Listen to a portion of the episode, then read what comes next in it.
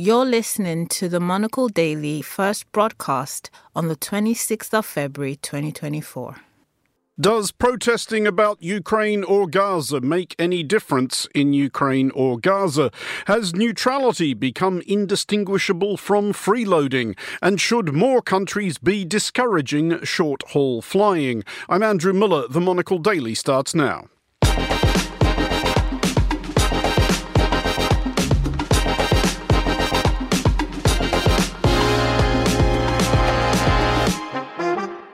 Hello and welcome to the Monocle Daily, coming to you from our studios here at Midori House in London. I'm Andrew Muller. My guests Terry Stiastny and Ben Kelly will discuss the day's big stories, and we will have a report from the Conservative Political Action Conference, which gathered some of the world's foremost conservative intellects, and Liz Truss. Stay tuned, all that and more coming up right here on the Monocle Daily.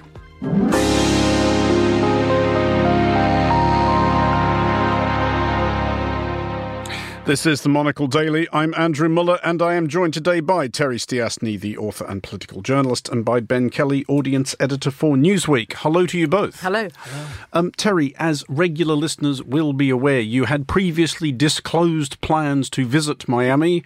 You have since visited Miami.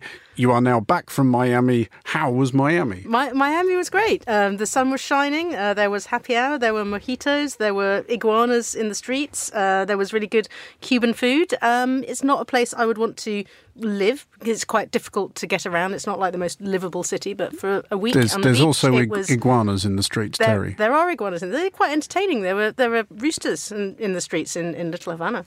Roosters well. and iguanas in the yeah, streets. It's like a it's like a zoo. I've been yeah. to Miami at least twice. I didn't see any iguanas or a single rooster. Yeah, well, you just weren't looking probably. I should probably have left the hotel. Um, uh, ben, uh, audience editor at Newsweek. Newsweek, which has recently been publishing a cover story you worked on about North Korea.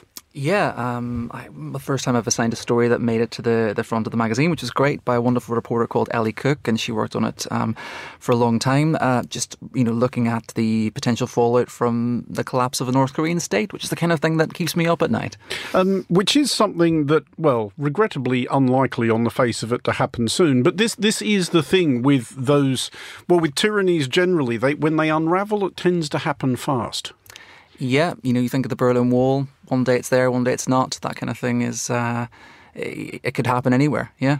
Well, one place it has happened at least once in the past is Russia seamlessly along, which sort of tees up our first item because this past Saturday marked two years since Russia launched its 72 hour lightning conquest of Ukraine, an operation which, thanks to the gallantry of Ukraine's military and Ukraine's people, remains very much a work in progress. The anniversary was observed with decent sized demonstrations in cities across Europe, many of which have also been hosting regular and hefty protests in support of Gaza. And in Washington, D.C. yesterday, one protester, Aaron Bushnell, a serving U.S. airman, set himself alight outside the Israeli embassy with fatal consequences. Um, ben, first of all, as a, a general principle, and we are not the first to have asked this question, but why is it the case that the conflict between Israel and Hamas, or the broader conflict between Israel and Palestine, arouses passions all over the world that so many other and frankly much bigger conflicts just don't. Yeah, it is so interesting. It's kind of like um, it's sort of the mother of all issues, really. And there's so many things. I was speaking to some friends about this, and we were saying it's almost because you know every time you get or you see an argument between two people who are very passionate on each side, they kind of can go on forever and ever, taking it backwards in history and going up with alternative arguments. Um, it's a very difficult thing to find consensus on, which is you know clearly why the, mm-hmm. the, the issue itself is still ongoing. But you're right. I think it's not just the sort of diasporas around the world of Arab communities or Jewish people. It goes way beyond that into all of our societies and and you know constituencies. Um, I, I, you know, I'd love to, I'd love someone to explain it further, but you're right. It does seem to be something that roots in in a way that other conflicts don't. You know, it has taken over Ukraine to some extent in terms of people's consciousness. It's the thing people are getting on the streets about more. Um, and people have been thinking about this for decades, but what you see at the moment is a lot of younger generations, I feel, are being politicized through this, or they're learning about it for the first time. It's their sort of formative thing. It's almost like apartheid was in the 80s, perhaps. It's something mm. that hmm. they're really seeing. They're seeing injustice and different, and that, that's forming part of their identities. It's really fascinating. I mean, has there become, Terry, a somewhat, to this one especially, Israel versus Palestine, a somewhat tribal, ritualistic aspect to it? People sort of decide that this particular side look like they're my people and they go to these sort of protests, therefore I should as well. Yes, I think that is um, a part of it, and I think yeah, because there have been these demonstrations and protests so regularly since the seventh of October. Obviously, you know, people demonstrating on both sides. I think that has reinforced that sense of identity. You know, it becomes that is a thing that I do. I am the kind of person who protests about this. I am the kind of person who feels very strongly um, about this, and so it kind of takes on a momentum. And I think the you know the less that people feel that governments are responding to their protests and to what they would like to see happen. You know, whether they would like a ceasefire, whether they're more concerned about you know returning returning the hostages. Then people get a sense of frustration and feel that they are not achieving anything, and so in a way that makes you more inclined to turn out. Um, ben, does this look, I guess, well, does it land differently from somebody who, like yourself, is from a part of the world where there was a conflict which did arouse great international passions and did attract support on one side or the other from people whose, how to put it, understanding of the situation was not necessarily, not necessarily, not necessarily uh, terribly informed or nuanced? Yes, and as you say that, it, it, occurs to me for the first time in my head that you know one such example was maybe um, Irish Americans who were mm. very hmm. invested in the Republican side in the conflict in Ireland. People who innately would have been very anti-terrorist, but somehow thought it was um, you know sort of warming to fight against the British. really, you know what I mean? Um, and there was that sense of them being a bit misled, and they obviously funded a lot of it and so forth. So that's one such example of yes, people certainly invested in the Northern Ireland conflict and took their sides, and we have the whole sort of Celtic Rangers, wear your literally wear the shirt you want to wear, you know, what you want to support. Um, but what I would also say is interesting is there's such a passion in Northern Ireland for supporting namely the Palestinian Indeed, side over there. Um, but that is something that we have kind of almost given back. There's a real sense that, well, when we were not being listened to, people internationally did speak up for us and we were supported and people are sort of giving that back. That's strictly sort of speaking through the one side, the Palestinian angle. Obviously, there are people in Ireland who are very um, pro Israel as well, but I think it's a smaller faction. Um, Terry, what we did want to get into was the possibly unanswerable, but it's your job to try question of whether large scale street protest ever changes anything. I mean, the most famous example of it not changing anything was in this country a little over 21 years ago. Uh, perhaps one and a half million people marched in London against the looming invasion of Iraq, which is a huge, huge crowd. Um, and the invasion of Iraq obviously went ahead anyway. Um, yeah, and I was going to mention, you know, the Brexit demonstrations, which also pretty much changed absolutely nothing at all. I mean, after the vote, there were lots of people going, you know, we want to stay in, and you know, those they weren't really protests, they weren't fierce, they were precisely the opposite. They were very sort of genteel British day out. It was like mm. of going to a National Trust property, with lots of other people who all have had this nice sense of kind of moral warmth, feeling that you know, well, you know, but they didn't. It didn't change anything. Um, and you know, the question is whether um, you, it's got to have that feed into the process. You know, you know, if you're lobbying your MP, ideally not in a hostile, shouting at them in the street kind of way, and saying, you know, we think you should change your policy on this, and you know, trying to persuade the process, I think that does have an impact. But I think just turning out in the street in huge numbers, it shows that people have strong feelings about it, but it doesn't actually answer the more complicated questions. And these are obviously all hugely complicated questions. Ben, does the media, though, have a tendency to over report protests and therefore amplify what may be, well, may make them seem more important than they actually are. And I realise as I say it, this is a circular argument because if it's on the news, then it kind of becomes important by uh, by default. But just think, even in London, if you had a protest which attracted 100,000 people, that is an objectively huge crowd. That is a lot of people to gather in one place at one time. Um, but it would still mean that 9 million people didn't go. Yeah, quite. And as you pointed out with those Brexit demonstrations, it was one thing having hundreds of thousands of people saying we want to stay in. You know, 52% had still voted to leave. Mm. It was never going to, you know, it's a demonstration. It's not something that's actively going to say we actually outnumber those people. I think what I see much more is people accusing the media of not reporting on protest. You see, oh, you're not going to see this on the BBC is the, you know, is the phrase that they use, especially as they pass the BBC. They'd love to do that. Um, we're outside. except that you usually do actually see it on the BBC. It's just yeah. that they, they haven't looked for it. Yeah, yeah. Having, having been a BBC person standing at the demonstration going, look, I'm trying to get on air, but they're not really interested. I'm sorry. and, and, the thing is, there's also that sense of a little bit of fatigue and a little bit of um, diminishing returns. What I mean by that is there's been Palestinian protests in London sort of, you know, every weekend in some mm-hmm. respect since it's began, but you see them less and less. You know, I heard about one anecdotally at the weekend that I didn't know was going on, you know, disrupting one of the bridges. But I think there is a sense of, well, how much can we say this is going on? It's just ongoing. Um, and then it does sort of fall off the news agenda. It doesn't mean it's being ignored, but it's rather it's not anything new. Well, it being ongoing, we will doubtless have ample opportunity to come back to it. But in Europe, meanwhile, neutrality has officially and finally become just that little bit less fashionable. Hungary, after nearly two years of obstruction, has finally signed off on Sweden's accession to NATO, ending nearly two centuries of Swedish neutrality after King Gustav XIV declared in 1834 that Sweden would henceforth sit Europe's conflicts out.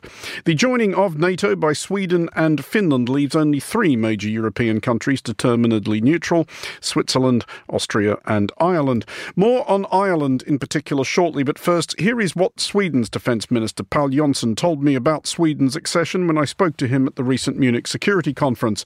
I asked him whether membership of NATO would enable Sweden to better aid Ukraine, including dispatching Saab's famously versatile Gripen fighter jet that will be one of the prerequisites that we have to be covered by Article 5 and NATO's common defense planning because before we could undertaking measures that could have an impediment on our air defense system. This is also an, a decision that we would not be able to take alone because as you know the Gripen also consists of subcontractors and we are in in the fighter jet coalition as it's called as well and, and we're thinking how we best can support the Ukrainian with uh, fourth generation fighters. Right now a lot of focus is on F-16 but there's also some of us who don't operate the F-16, we can still contribute with landing, training, financing, allowing our territory to be used for exercise and so forth. So we, we have an open mind about this, but uh, I do, in, do not in any way exclude the possibility that we could also send the Gripen. Pål Jonson, Sweden's defence minister, speaking to me at the recent Munich Security Conference. Um, Terry, first of all, on the subject of the Gripen, do we assume, would it be too cynical of us to assume that Hungary's acquiescence at last in Sweden joining NATO is not unrelated to Sweden's recent agreement to sell Hungary four more uh, Gripen C fighter planes. Well, I think in these kind of deals where somebody is objecting, there is always um, a trade off. And obviously, I don't know exactly what the trade off is, but that does sound, you know, quite a, a plausible argument. But obviously, I think Hungary's been put under pressure from quite a few quarters trying to say, you know, look, you need to agree to this, you need to, you know, drop your objections um, to Sweden, and they've obviously finally felt felt that pressure. Uh, and just to follow that up, um, Terry, Sweden joining, we should not forget, is is actually a pretty big whoop. It turns the Baltic Sea into Lake NATO. Um, do you think people have kind of forgotten how big a deal this is, given that it has taken so long? There was huge excitement at the time when Sweden and Finland applied together. Well, yeah, I think obviously, you know, for, for Sweden and Finland both, these are these are big shifts in the kind of you know attitudes that you've had for years. And we're going to come on to Ireland and in, in Austria as well. It becomes kind of part of your national identity. It becomes part of who you are, and you have this idea that neutrality is, you know, is quite a sort of an, a noble thing to do or a sensible thing to do at the very least and to try and suddenly and shift that and to, to change the public mind about it, it is remarkable how, how quickly that's happened um, ben to the subject of ireland do, do you think ireland well, if Sweden can be shifted on this, surely Ireland can. What what is Ireland's If you could sort of explain a bit, I guess, where the roots of that are. I mean, anybody who has attended enough British pub quizzes will be aware that Ireland is so committed to neutrality that it actually extended formal condolences to Germany upon the otherwise largely unlamented death of its Chancellor in 1945. Yes, that is correct. Yeah, that was. Um, uh, yeah, I mean, in a nutshell, um, Ireland's neutrality goes right back to the 1920s when Ireland first um, had a free state and, and then became the Republic. A big part of it was distancing itself from Britain, mm. being you know not wanting to be involved in Britain's wars. Of course, they just had the First World War, and then they were looking into the Second, which they completely stayed out of. They didn't want to be involved. W- worth noting, though, that thousands of Irishmen uh, fought in both of them under the British flag because they thought there were bigger factors in play. Indeed, and were mistreated at home for that, and that's a, a whole long other saga. Um, but I think Ireland does kind of pride itself. Uh, initially, yes, it's about being not Britain, and so therefore not getting involved in all these things. But I think as time has gone on, it's become a little bit of a, a moral thing. People in Ireland feel they, you know, it's good for them to stay out of conflict. They don't want to be involved. Um, and as I was saying before we came in, I think as years have gone on as well, and particularly with NATO, I think there's a big feeling in Ireland against sort of American imperialism. They don't want to be a part of something that gets them into America's wars. That sort of thing is a very strong vibe mm. as well. So that's kind of the potted history of it. But is, is there, just to follow that up, nevertheless not a reasonable argument that Ireland is taking something of a free ride here? it, it is obviously in an extremely geographically um, significant situation, and yet um, the army has just two brigades and two quite small brigades, if that, that no air combat capability at all, um, and a tiny navy, six patrol vessels, including four named after Irish writers, and we can now all do the jokes about how the James Joyce just goes round and round in circles on completely incomprehensible missions and everybody stops pretending they've enjoyed after about the first third of it. Uh, yeah, well, at least those, those, boat names remind us of what we do do well, which is writing, um, fighting, perhaps not so so much. Um, oh, I've lost wind of your of your question. Uh, does Ireland need to take this more seriously? Yeah, I think so. I think the people who would say, oh, you know, I feel good that Ireland's not involved in these alliances and so on, are also kind of the people who would expect to be defended by mm. our friends, whether it's across either of the any of the water around us, um, should we come into difficulty. And I think there is a little bit of a hypocrisy there that goes unspoken. And sometimes there have been leaders in Ireland, the current um, Taoiseach, Leo Varadkar, Micheál Martin, his, de- his deputy, they've all sort of pointed towards us, kind of saying, come on, guys, like, you, you know, we have to sort of almost grow up. Mm. But, you know, that's a difficult conversation to have, and the Irish political establishment would like to go in that direction, but they have not got the support and they're not able to move people with them. You mentioned Sweden. I think the difference of Sweden and Finland is they're on Russia's doorstep and they're feeling that much more acutely. But the threat to Ireland from Russia could be just as, as severe if they decided they wanted to, to pick on Ireland um, because we we go through the middle of so many of those important lanes. Um, is there any way, Terry, that the United Kingdom that could encourage Ireland in this direction that wouldn't make matters worse?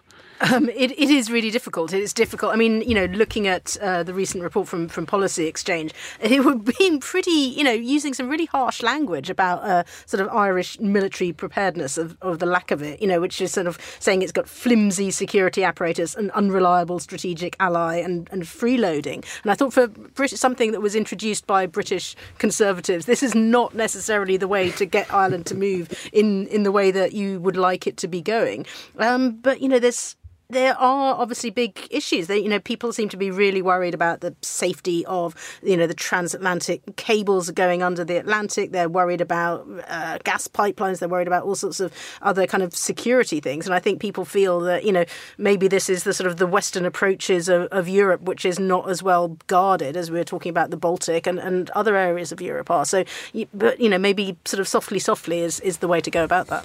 Uh, Terry Stiastny and Ben Kelly, thank you both for the moment We will have more from you shortly. But now, after a commanding victory in Saturday's South Carolina primary, former US President Donald Trump is closing in on the Republican presidential nomination for the third straight election. His only remaining opponent, former UN Ambassador and South Carolina Governor Nikki Haley, has vowed to stay in the race until at least Super Tuesday. But as a visit to this past weekend's Conservative Political Action Conference outside of Washington, D.C. confirmed, the Republican Party is now firmly the party of Trump. Washington reporter H.J. Mai, who attended the conference, has more. The annual Conservative Political Action Conference, better known as CPAC, is the self described largest gathering for conservative activists in the United States. Its first keynote speaker was no other than former US President Ronald Reagan. Here he is speaking at CPAC in 1981. Fellow citizens, fellow conservatives, our time is now. Our moment has arrived. The conservative movement has undergone several transformations since Reagan. Over the past few years, many conservatives, including many inside the Republican Party, have been shifting toward populism, led by former President Donald Trump. And that trend was highlighted again at this year's CPAC by speaker after speaker, including Kari Lake. Donald Trump was exactly the man we needed in 2015, and he's exactly the man we need today for the job. The broadcast journalist turned politician is running for the U.S. Senate in the state of Arizona just like the former president, Lake is an election denier who claims her loss in the 2022 Arizona governor's race was because of voting irregularities. And just like the former president, she has yet to present any evidence for this claim. It's just one of many assertions that CPAC speakers and organizers have made that portray America as a country on the brink of collapse. Four years ago, I told you that if crooked Joe Biden got to the White House, our borders would be abolished, our middle class would be decimated, and our communities would be plagued by bloodshed, chaos, and violent crime. We were right about everything. These are the stakes of this election. Our country is being destroyed, and the only thing standing between you and its obliteration is me. It's true. Donald Trump spoke for more than an hour in front of an adoring crowd that was dressed in red MAGA hats, shirts with patriotic slogans, or dresses in the colors of the American flag. There was even a woman dressed up as the Statue of Liberty with the words Trump Tribe of Texas on her back. Natasha Owens also attended the event, and she wants to see more Christian values being reflected in today's politics. I want freedom. I want freedom for my family, freedom for my grandkids coming up. But I'm a conservative Christian, and you know, we, we get a bad rap being Christians in politics, but we Christianity has to be a center influence in politics. For this crowd, Donald Trump is the savior that can rescue the country from its pending doom. It's a notion that was echoed throughout the event, like from biotech entrepreneur Vivek Ramaswamy. We are in the middle of a war in this country. It is a war between those of us who love the United States of America and our founding ideals, and a fringe minority who hates this country and what we actually stand for. And right now, more than ever, we need a commander in chief who is going to lead us to victory in that war. And that man is Donald J. Trump. Ramaswamy, who made a name for himself during the Republican primary, has become the new darling of the America First movement. He, like many other conservatives, opposes additional U.S. aid for Ukraine, denies that President Joe Biden won the 2020 election, and accuses the administration of weaponizing the justice system to go after political opponents. Further evidence of Ramaswamy's popularity among CPAC attendees provided this year's straw poll results, which ask who should be Trump's vice presidential running mate. Ramaswamy was tied with South Dakota Governor Kristi Noem at the top, both receiving 15% of the vote. Noem, like fellow Republican Governor Ron DeSantis of Florida, has garnered national attention for her handling of the coronavirus pandemic. Leadership matters. I'm just going to say it. Joe Biden and Kamala Harris, they suck. Chants of USA, USA erupted frequently throughout the three day conference. And even though speakers often cited former President Reagan, who famously referred to America as a shining city on a hill and an example to the world, the tenor at CPAC was that America should step back from the international stage and focus on its issues at home. The theme of this year's conference, quote, where globalism goes to die, end quote, made this abundantly clear. This current iteration of American conservatism is all about Trump and his grievances. And there's no place for dissent. Whether that's enough to attract independent voters and dissatisfied Democrats in November's general election remains to be seen. But as former British politician Nigel Farage pointed out during his appearance at CPAC, it's Trump or nothing for the global populist movement. This election here in America affects all of us. It affects the safety of the world, as for the first time since 1945, a possibility of World War III looks real. Let's get this man back in the White House and let's get common. For Monocle, I'm H.J. Mai in Washington. That was H.J. Mai, who went to the Conservative Political Action Conference, so the rest of us didn't have to. Um, let's bring the panel in uh, just briefly. Um, Terry, I think it's important to emphasise that that did not contain quite a lot of the properly mad stuff, and that still nevertheless contained quite a lot of mad stuff. Yes, it's um, it's just astonishing. It just seems like a, a, completely parallel reality. And I have to say, in Miami, I didn't notice a whole lot of. Obviously, there's loads going on in Florida politics, but just occasionally you'd walk past a TV screen and it would be Trump appears in Florida court regarding the documents at Mar-a-Lago, and it was as though the CPAC conference is is like existing in a slightly different, you know, time zone or something. Um, but then occasionally you get these like Fox News actually starting to challenge him and actually starting to say, "But Mr. President, you didn't actually win the election." And the look on Trump's face of sort of disbelief and this slight kind of crumpling as he's actually being challenged on on this thing that he clearly believes is, is just really bizarre to watch. Um, ben, almost poignant there to hear a clip of Ronald Reagan talking at the top of it, and though the Republican Party does still pay considerable lip service to Reagan, and there is a Reagan event at CPAC. If if he ran for a Republican nomination for anything now, they would chase him to the city limits at Pitchfork Point.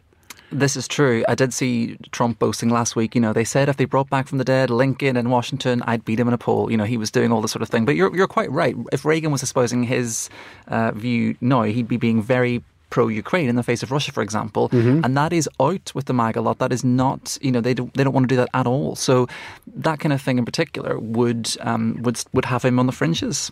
Well, just another ten more months of this, and then perhaps who knows, another four years. But to Spain now, where the bane of the plane is to be mainly reined in by the train. That sentence could have gone on some while longer, but you've all got the joke. Uh, Spain, like its neighbour France, is to finally enact a long-mulled ban on domestic short short haul flights where a plausible rail alternative is available. The basic gist is that if you're not connecting to an international flight and your journey is less than two and a half hours on the train, then the train is what you're getting.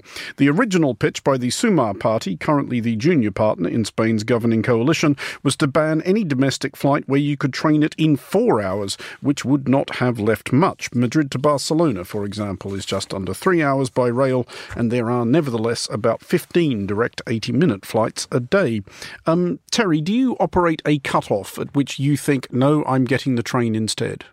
Um, I generally wouldn't. I can't think of the last time that I flew sort of domestically within the UK. Um, so that's probably four or five. I mean, somewhere like Edinburgh or Cornwall is kind of a four or five hour train journey, and it's just the hassle and you know the difficulty. You've got to get to the airport. you've spent all of that time. But in this country, at least, the downside is the huge, huge cost of train travel. I mean, compared with France, where they've already done the same thing, our train fares are just astronomical, um, and they're not always reliable. So you might think I'm going to take a train that takes four hours to Edinburgh, and you're stuck in, you know, in York or something for the duration. Um, ben Terry has there delineated the upside and the downside, and you're quite right. If I am going to Glasgow or Edinburgh, by and large, in theory, I would much rather get the train because not only is it a much more pleasant way to travel, then by the time you have factored in the getting to and from airports and faffing around at airports, it is actually quicker to spend four hours on the train than an hour and a bit on an aeroplane. But the trouble is, Ben, is it not that this only works in countries where the railways don't absolutely suck? Yes, I think you were being very generous there when you said that the trains aren't always reliable. I would go further and say they're a shambles in this country. they're an embarrassment, and you couldn't rely on them for anything at all. It's awful. I, you know, I look uh, with envy at Europe, where people can sort of, you know, there are these great countries that have, you know, high functioning trains, and you can go across borders and you know all that sort of stuff. And here, it just doesn't have quite the same allure. But yes, I would much rather get a train if I could, um, for the reasons you explained. I'd rather be sitting in the one spot for a little bit longer mm-hmm. than have to be moving around, go to airports, and the hours you've got to be there, getting to the airports. Um, you know, I love going to Paris on the train. I love being able to step off a train and you're already at your destination. I think that if possible, yeah, we should all be doing it. Whether it's got anything to do with you know carbon or not, I think it's a nicer way to travel. It should be invested in properly in this country anyway. Well, absolutely so. But Terry, nevertheless, is it the government's business uh, whether or not people travel by plane or rail? People may f- prefer to travel by plane. Um, is it right to deprive them of that chance if that's what they'd rather do? Um, uh, I mean, I think you could, but I think I'm, it would I'm be sounding very like a crazed libertarian over Crazy here. libertarian. Um, I think it's you know you just imagine the amount of arguments that people will get, but I, I'm not sure you can. Two and a half hours doesn't actually get you very far on a train in this country, which is the, the downside of us having slow trains. Barely gets you across well, London. Yeah, not not managing to build new railway lines. So I'm not sure how many people actually do fly to Bristol from London because that would seem pointless, and that's about a, a two-hour and something train journey. So you you might just be allowed to get a plane to to Manchester, um, which you know, but I, I can't see this government doing because Rishi Sunak likes to get a helicopter even if he's just sort of going across the road. So I, I can't see that happening anytime soon. Um, is there more that could be done, not so much to discourage uh, people from flying, Ben, but to encourage them to take the train? And obviously, I think we can take as read, yes, try assembling an actually functional and affordable rail network, which this country obviously has not done, but there are those countries that have. I'm just wondering, are there, uh, because a thing that deters me slightly from getting long train journeys, uh, and I do really like travelling by train. I have voluntarily spent in my time literal days on trains travelling across Russia or travelling across Europe. But does more need to be done? He said, inserting his own prejudices into a into a question to address the behaviour of one's fellow commuters. Yes, I think that if you instated a rule whereby anyone who took a FaceTime call out loud or played something on their phone out loud was turfed off at the next station or indeed somewhere close to it, I'd be much rather inclined to go on with that kind of uh, that kind of train journey. See, I, I agree with this somewhat, Terry, in that I do agree that these people should be turfed off the train, but I, I'm not really into any of this waiting till the next station nonsense. was a I, great- I, I there mean, was like, great story e- even if you're doing 300 kilometres an hour across Europe, kick a door open and throw them into the There was a hedge. great story in France a Only couple of years ago that, where there was a man who was misbehaving on a high speed train. They did pull in at an unscheduled stop, took the guy off, and left him, abandoned him in the middle of France on some platform in the middle of nowhere. So I think that's a good deterrent effect. You only need to do it a couple of times, and then it'll be in the news, and everyone will hopefully start behaving because it I- didn't to I- them. also, I would favour reintroducing conductors and issuing them with tasers. But there is often an absence of staff. I know because they're overworked and so forth. But you do often see there's no one really coming through or checking on that kind of thing. And I think you do need that to instill a little bit of who's in charge here. Uh, and, and Terry, I think uh, as an English person, it does possibly, you're the person who can explain the particular passive aggressive dilemma that descends upon the designated quiet carriage. Uh, and I, I don't know which is worse travelling with the rowdy riffraff in the normal carriage or travelling in the quiet carriage where you can't relax, I don't think, because everybody's on edge waiting for that person to transgress. It's. There's the massive sort of passive aggressive tutting or sort of sharp intake of breath if you make a noise. Yeah, which is maybe maybe it just needs to be a sort of you know we all accept the rules and you get on the train and you go I, I accept the rules of whichever carriage I'm in and I'm just gonna not gonna not gonna cause ructions. and tasers, obviously. uh, but finally, to an apparent resurgence in the use of cash money. A poll in Switzerland by the central bank thereof discovered that 92% of public facing companies are still accepting cash and that it remains the most popular means of settling Swiss restaurant bills, despite prices which may well necessitate bringing a sackful of francs in order to pay for your bagel. Why, yes, this is an anecdote from real life. More broadly, it says here that the young folk have become keen on cash, or at least of making videos of themselves putting it in envelopes for some reason. Um, before we get into all this, I wanted to ask each of you in turn. You first of all, Ben, what was the last cash purchase you made? I can start with. The weekend before last, I paid cash for lunch for me and Team Foreign Desk at a cafe in Munich, which did not accept credit cards. Okay, I was um, given cash, sort of like 20 quid, um, and I have used it ever since to enter our local pub quiz, which costs a couple of quid every week. And he takes the cash, and I use it for that. And when I run out of that, I don't know what I'm going to do, really. You were given cash specifically to spend on the local pub quiz, or Um, no, although we have won money there, but no, someone someone had to pay me back for Oh, something I got them, and they gave me a twenty pound note, and I looked at it like, oh god. but no, I have to use it at the pub, so it keeps me going back. Which pub quiz is this? Pays well, does it? Well, I don't want to brag, but two weeks ago we did win 65 quid. I'm, I'm going to put together a mm. team. That's they, they. You don't often Oh. find one that pays like that. With you on our side.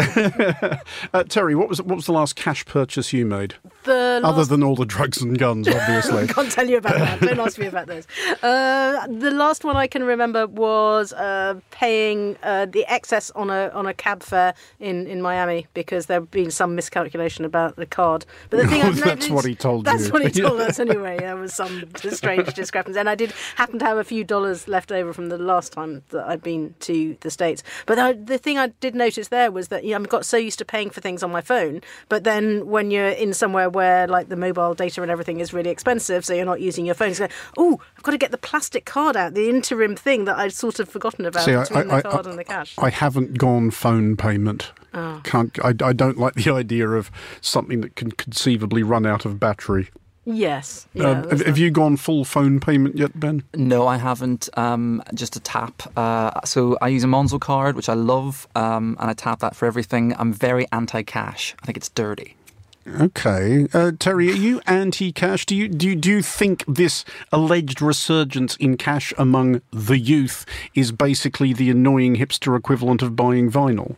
Um, it hasn't happened. uh, So I've got two teenagers, and although they get given cash for sort of birthday presents and things, they are not that keen. They- they on don't look at it going, "What- what is this? Why- of why do. have you given me a go- picture you of know, the it's Queen? Them getting them to go and actually pay it into the bank so that they can then take it out using their cards is the sort of thing they're like. They don't use it very much. I mean, obviously they're they're glad to have it, but this idea about stuffing cash into envelopes, I don't really understand that because it's supposedly you put your money, you can budget by Hmm. putting your cash into the envelopes and then putting it under the mattress or something. But can't you just take it from one envelope to the other when you run out, as you would do with every normal sort of transaction? I don't, I don't get it. Mm, just finally, Ben, do you have a thought on the cash stuffing craze? By which I guess I'm asking you, would you recommend keeping large sums of cash in your home, making film of it, and broadcasting that fact on the internet?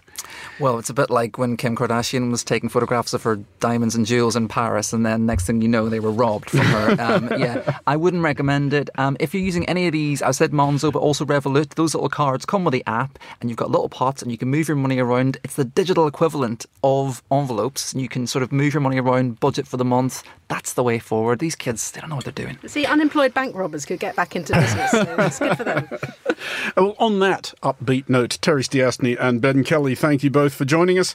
That is all for this edition of the Monocle Daily. The show was produced by Chris Chermack and researched by Neuma Ekwe. Our sound engineer today was Sarah Nichol.